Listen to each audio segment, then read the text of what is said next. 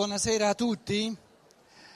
Questa sera, ehm, sulla scia dei discorsi già fatti, eh, ci rivolgiamo a una dimensione dell'amore che mh, è per natura universale e quindi devo mh, avvertirvi che man mano che i pensieri si approfondiscono, questa sera, domani mattina, diventeranno come dire, sempre più, in un certo senso profondi e in un certo senso per gli uomini d'oggi eh, si rischia che diventino un po' astratti, magari un po', come dire, rarefatti, però eh, vogliamo impegnarci ad affrontare eh, queste dimensioni dell'amore perché sono quelle che rendono l'amore quotidiano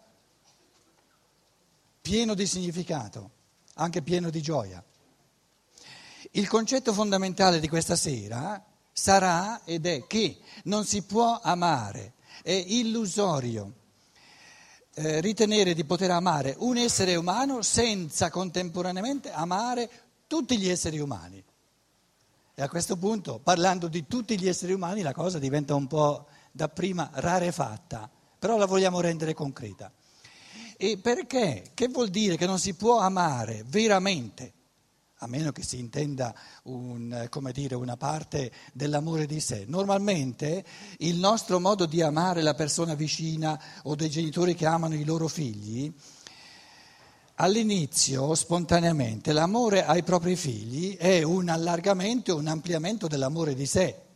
Non è ancora amore al proprio prossimo, perché i figli vengono vissuti, giustamente, non è, non è una cosa che sto criticando, vengono vissuti come parte di sé, quindi l'amore ai figli, così come questo amore viene dato dalla natura, fa parte dell'amore di sé. E dicevamo che l'amore di sé ci viene dato dalla natura, ci viene spontaneo, non c'è bisogno di sforzarsi o di ehm, darsi da fare perché questo amore naturale ci sia. Invece l'amore a tutti gli esseri umani, addirittura un amore rivolto in modo uguale a tutti gli esseri umani, se lo conquista la libertà nella misura in cui, è questo che eh, stavo eh, per aggiungere, ci si rende conto che l'umanità è realmente, anche se non ancora nella coscienza, nella mente e nel cuore dell'individuo, ma è realmente, oggettivamente l'umanità un organismo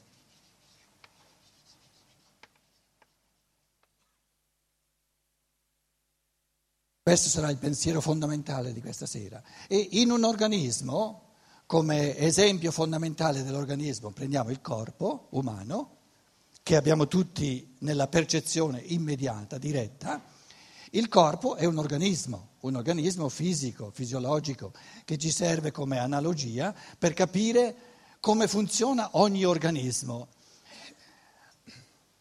Un organismo ha due dimensioni, è una unità questo è importante, però una unità diversificata. Quindi sia un organismo è una unità, allora prima una unità e secondo al contempo una diversità. Gli organi nell'organismo, il polmone, il cuore, il rene, il cervello, se non costituissero una unità organizzata, per cui attraverso il sangue, per esempio, c'è una continua osmosi nel corpo, non sarebbe un organismo. Quindi è nel concetto di organismo, mettiamo qui, facciamo un corpo umano, no? facciamo questo, questo gesso qui, un corpo umano, no? Eh, è nel concetto di organismo di essere una unità. Però questa unità è articolata, è diversificata, non è una, una unità che comprende una sola dimensione, ma è una unità fatta di, dire, di organi che hanno funzioni del tutto diverse. Quindi l'unità nell'organismo dell'umanità è l'umanità intera, in cui ci sono tutti gli uomini, l'umanità intera, l'umanità intera, e la diversità si trova nell'individuo, in ogni individuo umano. Quindi il concetto di individuo umano, ogni individuo è un organo diverso, una cellula se volete, ma parliamo di organo diverso, del tutto diverso, nell'organismo dell'umanità. Ora, il concetto o amo tutti o non amo nessuno è che se una persona vuole essere sana nel suo corpo fisico, è possibile amare la salute del cuore più che non, amo, che non ami la salute de, dei polmoni? È assurdo. O amo la salute di tutto il corpo oppure eh, eh, amo la malattia di tutto il corpo. Anche se la malattia si evidenzia nel polmone, nel rene o nella milza, però quando è malato un, eh, quando è malato un organo è malato tutto il corpo. Noi non diciamo ma eh, da me mm, è soltanto il rene che non va bene, tutto il resto va benissimo, io sono sano, soltanto il rene ha fatti suoi, non, il resto non c'entra. Dovuto all'unità dell'organismo, la malattia di un organo è la, al contempo la malattia di tutto l'organismo. Questo vuol dire che l'evoluzione intellettuale e morale dell'individuo è una faccenda di tutto l'organismo dell'umanità. Ognuno di noi, diventando migliore moralmente, diventa, rende migliore l'umanità, perché ogni, in un organismo ogni cambiamento in un organo è un cambiamento in senso di miglioramento o di peggioramento per tutto l'organismo. Ora, una caratteristica fondamentale dell'egoismo, cosiddetto egoismo come opposto all'amore, l'egoismo è l'illusione, l'illusione dell'isolamento. L'egoista vede se stesso, considera se stesso e tratta se stesso come se fosse isolato dall'umanità e pensa che possa esserci un vantaggio suo magari a svantaggio di tutta l'umanità. E questo è illusorio. Quindi uno, delle, uno dei pensieri fondamentali di, eh, di questa sera sarà che l'amore di sé senza, che non comprende l'amore altrui, l'amore a tutti gli uomini, è un, eh, una illusione perché in un organismo ogni tentativo di un organo di avere dei vantaggi a scapito, a svantaggio degli altri organi è una pura illusione. Quello che si riferisce al singolo come, come illusione dell'egoismo si riferisce al gruppo come illusione del nazionalismo.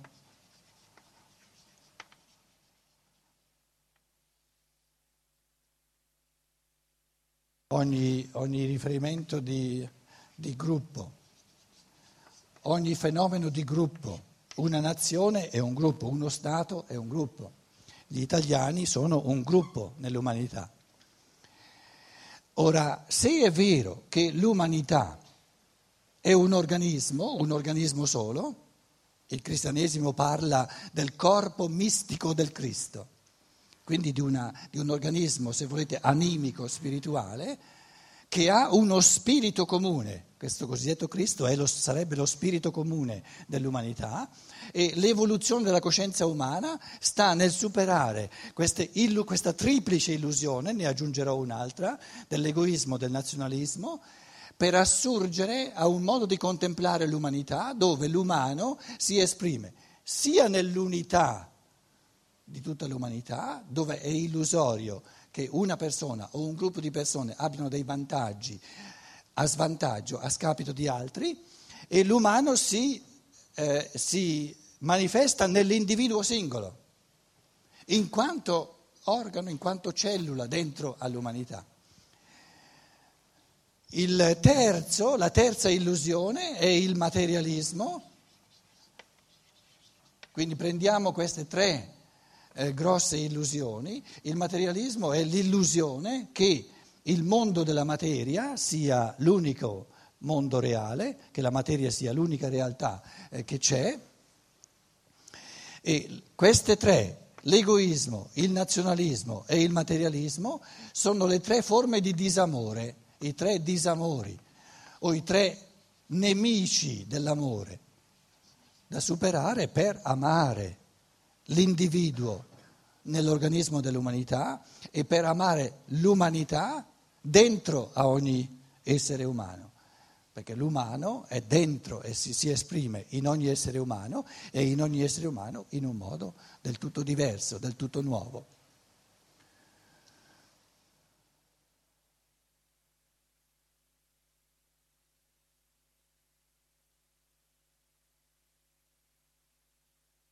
L'egoismo è la persona singola, il singolo, il nazionalismo, il fenomeno di gruppo, il singolo che cerca il proprio tornaconto.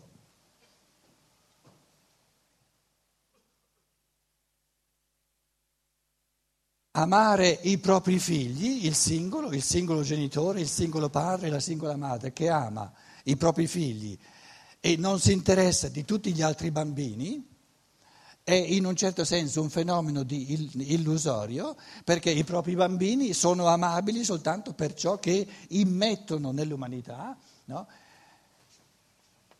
Prima di tutto i miei bambini sono suoi? I miei figli sono suoi? Nella prospettiva delle ripetute vite terrene, queste, questa volta questi figli sono nati da lui o da lei, la volta successiva sono nati forse da altre persone, la volta, la volta precedente, la volta successiva nasceranno di nuovo da altre persone. Come fa a dire sono i miei figli, i miei bambini? Quindi c'è un elemento di egoismo, di illusorietà eh, che conviene superare e ogni particolarismo è illusorio nell'umanità, nel senso che non ci sono i miei figli, non esistono i miei figli, nessuno eh, può possedere e sarebbe come dire un, eh, un, un organo, il cuore dice la mia, la mia milza e il mio fegato. La milza e il fegato non è del cuore, fa parte dell'organismo. Quindi questi, questi bambini appartengono a tutti.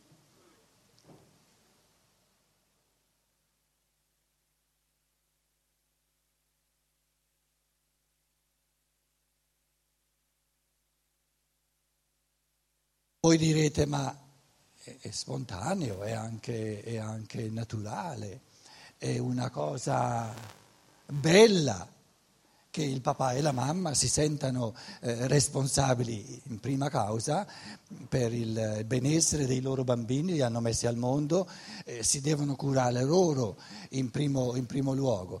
Però è un conto, naturalmente eh, non è che se, se, due genitori hanno messo al mondo dei bambini in Italia non possono aspettarsi, siccome appartengono a tutta l'umanità, all'organismo dell'umanità, che due genitori in Cina si occupino di questi bambini. È chiaro che si occupano di questi bambini i loro genitori e va benissimo. Quello che io sto dicendo è che nel modo di pensare nel modo di vivere i propri bambini, sono i loro bambini nel senso che loro li hanno messi al mondo, sono i loro bambini nel senso che loro, essendoci più vicini, li conoscono meglio e quindi possono accudire, vivendo insieme sotto lo stesso tetto, possono compiere atti di amore che altri che sono distanti non possono compiere. Però i genitori possono avere due modi di pensare del tutto diversi, un modo di pensare che dice sono i miei punto e basta. L'altro modo di pensare dice, questi bambini miei sono nati da me, però appartengono all'umanità e la loro identità, l'identità di ogni essere umano, quindi anche dei miei bambini, tra virgolette, la loro identità è ciò che sono e sono chiamate a diventare nell'umanità, nell'organismo dell'umanità.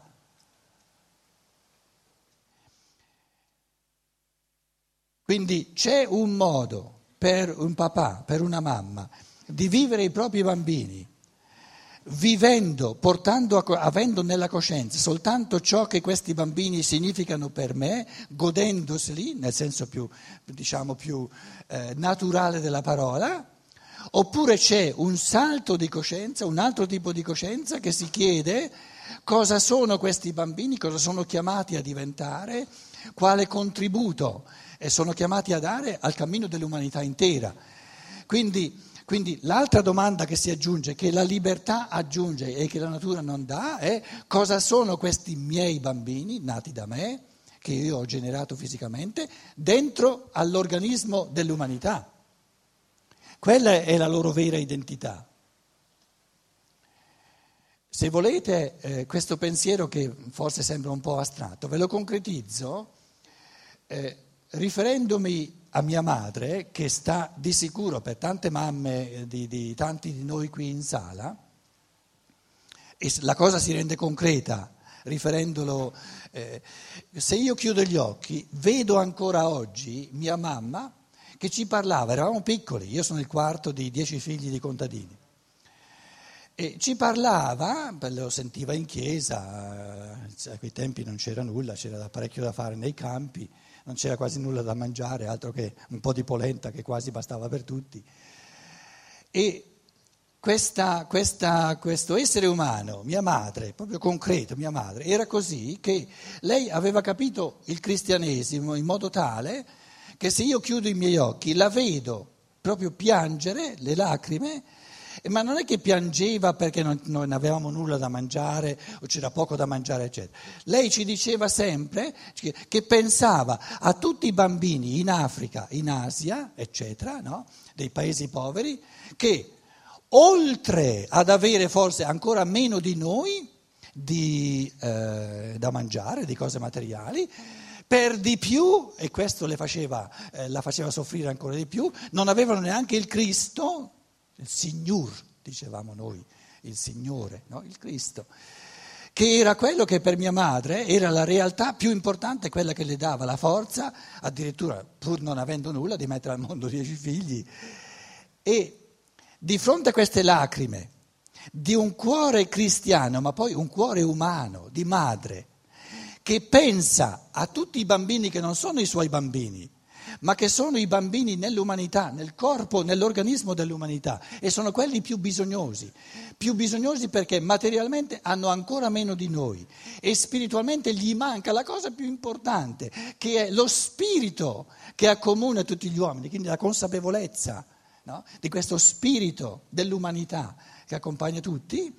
Allora io capisco perché questa madre, e così poi sono andate le cose, no? era tutta contenta, tutta felice che, che, questo figlio, che ero io, no? e poi ne, ne, è andato un altro, no? a dieci anni addirittura con un'immensa sofferenza, perché la madre eravamo, c'era un, un, un, reciproco amore profondissimo, eravamo in un cascinale dove c'erano soltanto una ventina di persone in tutto, quindi i rapporti erano pochissimi, molto profondi. Immaginate la sofferenza di questa madre a vedere partire, e poi lo vedeva questo figlio soltanto dieci, anni, dieci giorni all'anno, no? e poi non lo vedeva più però era tutta felice perché questo, questo figlio sarebbe diventato missionario e avrebbe portato il Cristo meno importante portargli da mangiare, eccetera, quello è meno importante, ma avrebbe portato il Cristo a queste persone che non lo conoscono.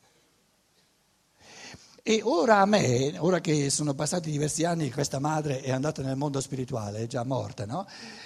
Per me si pone la domanda, ma questo cuore poi non era una mente, ma un cuore cristiano, ma umano.